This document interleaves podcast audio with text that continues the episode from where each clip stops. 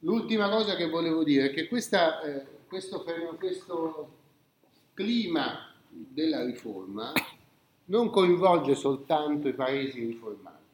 Non è che l'Italia, la Spagna e anche la Francia siano rimasti fuori dalle grandi, dalle grandi trasformazioni indotte dalla riforma, perché la Chiesa Cattolica, con un po' di ritardo, perché ci ha messo qualche decina d'anni, ha, ha prestato delle contromisure con la famosa controriforma che eh, viene sancita nel Concilio di Trento a metà del Cinquecento. No? E questo fa sì che il, eh, alcuni eh, territori europei, la Spagna in particolare, che è il più importante Stato che rimane cattolico, poi la Francia, dopo aver molto dubitato, decide di rimanere anch'essa nell'orbita cattolica. E poi ci sono i diversi te- principati della penisola italiana, rimangono tutti nell'orbita del cattolicesimo. E questo cattolicesimo prevede tutta una serie di trasformazioni, non è che rimanga immobile la Chiesa cattolica, si trasforma e ripropone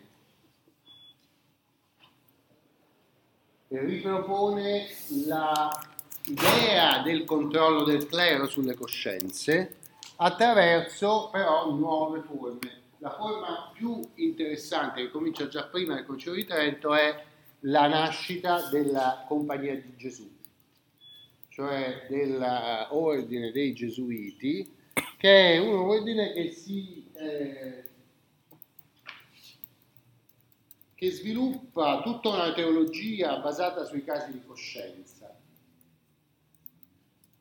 Eh, questa teologia è molto importante per lo sviluppo di una, perché ne dovremo parlare domani, di un settore eh, molto rilevante della cultura europea, che è la scuola teologico-giuridica che si precisa specialmente a Salamanca, in Spagna, eh, dove ci sono tanti teologi, alcuni gesuiti, altri no, che insegnano oh, sul, eh, in teoria sulla summa di San Tommaso e che però si soffermano sul capitolo della summa di San Tommaso che tratta del diritto.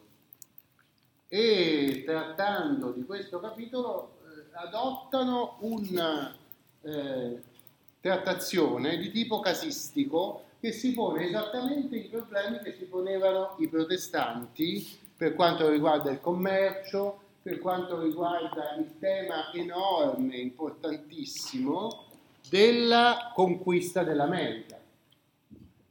L'America aveva aperto una frontiera straordinaria, cose incredibili succedono, arrivano i resoconti dei primi viaggiatori e che si trovano ad avere scoperto un immenso territorio che era anche molto molto popolato.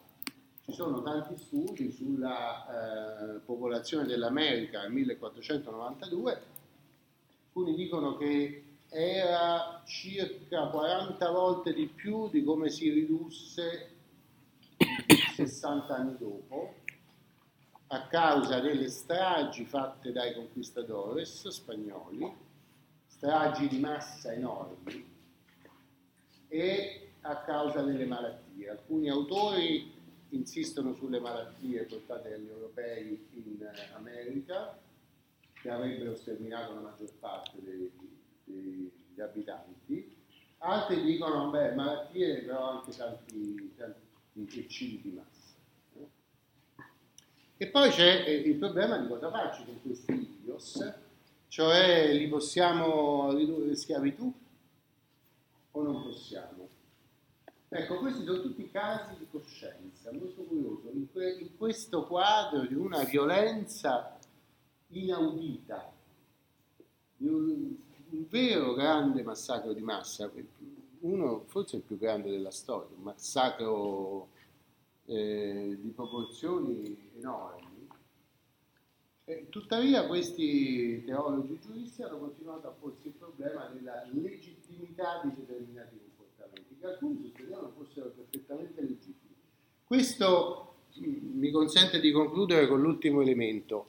Eh, la riforma protestante, tutto sommato, esalta una tendenza che l'Europa aveva manifestato fin dalle crociate ed è una tendenza all'occupazione, all'appropriazione.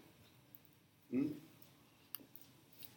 Ho letto proprio in questi giorni di una testimonianza riportata da un viaggiatore spagnolo eh, che, che, riferiva dello stupore di un capo tribù della foresta amazzonica che nel Cinquecento diceva io continuo a non capire come mai voi che dite di venire dall'altra parte del mare vi assoggettate a questi terribili eh, sofferenze per passare il mare, per venire qua, molti di voi muoiono. Ma cosa, cosa state cercando?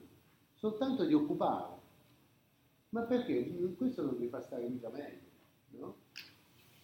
Cioè lo stupore di un atteggiamento mentale che era completamente diverso da quello occidentale, che in fondo con la riforma si compie quello che l'Occidente, l'Europa occidentale, su cui noi stiamo centrando la nostra storia, aveva cominciato a fare da dopo il 1000, cioè diventare aggressivi, tendere a occupare più spazio possibile, a, a, a appropriarsi di più ricchezze possibili, no? controllare il territorio più ampio possibile. E il fenomeno americano dimostra proprio in un modo evidentissimo questa, questa tendenza. No? Eh, lo stesso conquistador Pizarro che aveva ammazzato migliaia di indios, morendo lascia una lettera in cui si chiede se questo che lui ha fatto che gli sembrava che fosse possibile farlo perché li equiparava animali. Però diceva forse ho sbagliato. E dice, chiede a suo figlio, dopo la sua morte, di cercare di approfondire il problema per capire se quello che aveva fatto era giusto o sbagliato. Ecco, quindi mi sembra che la modernità si apre eh, in un modo molto evidente. Abbiamo lasciato alle spalle tante cose, come sempre quello che è nuovo è la reinterpretazione di quello che c'era già, ma apre delle strade completamente nuove per il diritto cambia tante cose. No? Bene, continuiamo domani.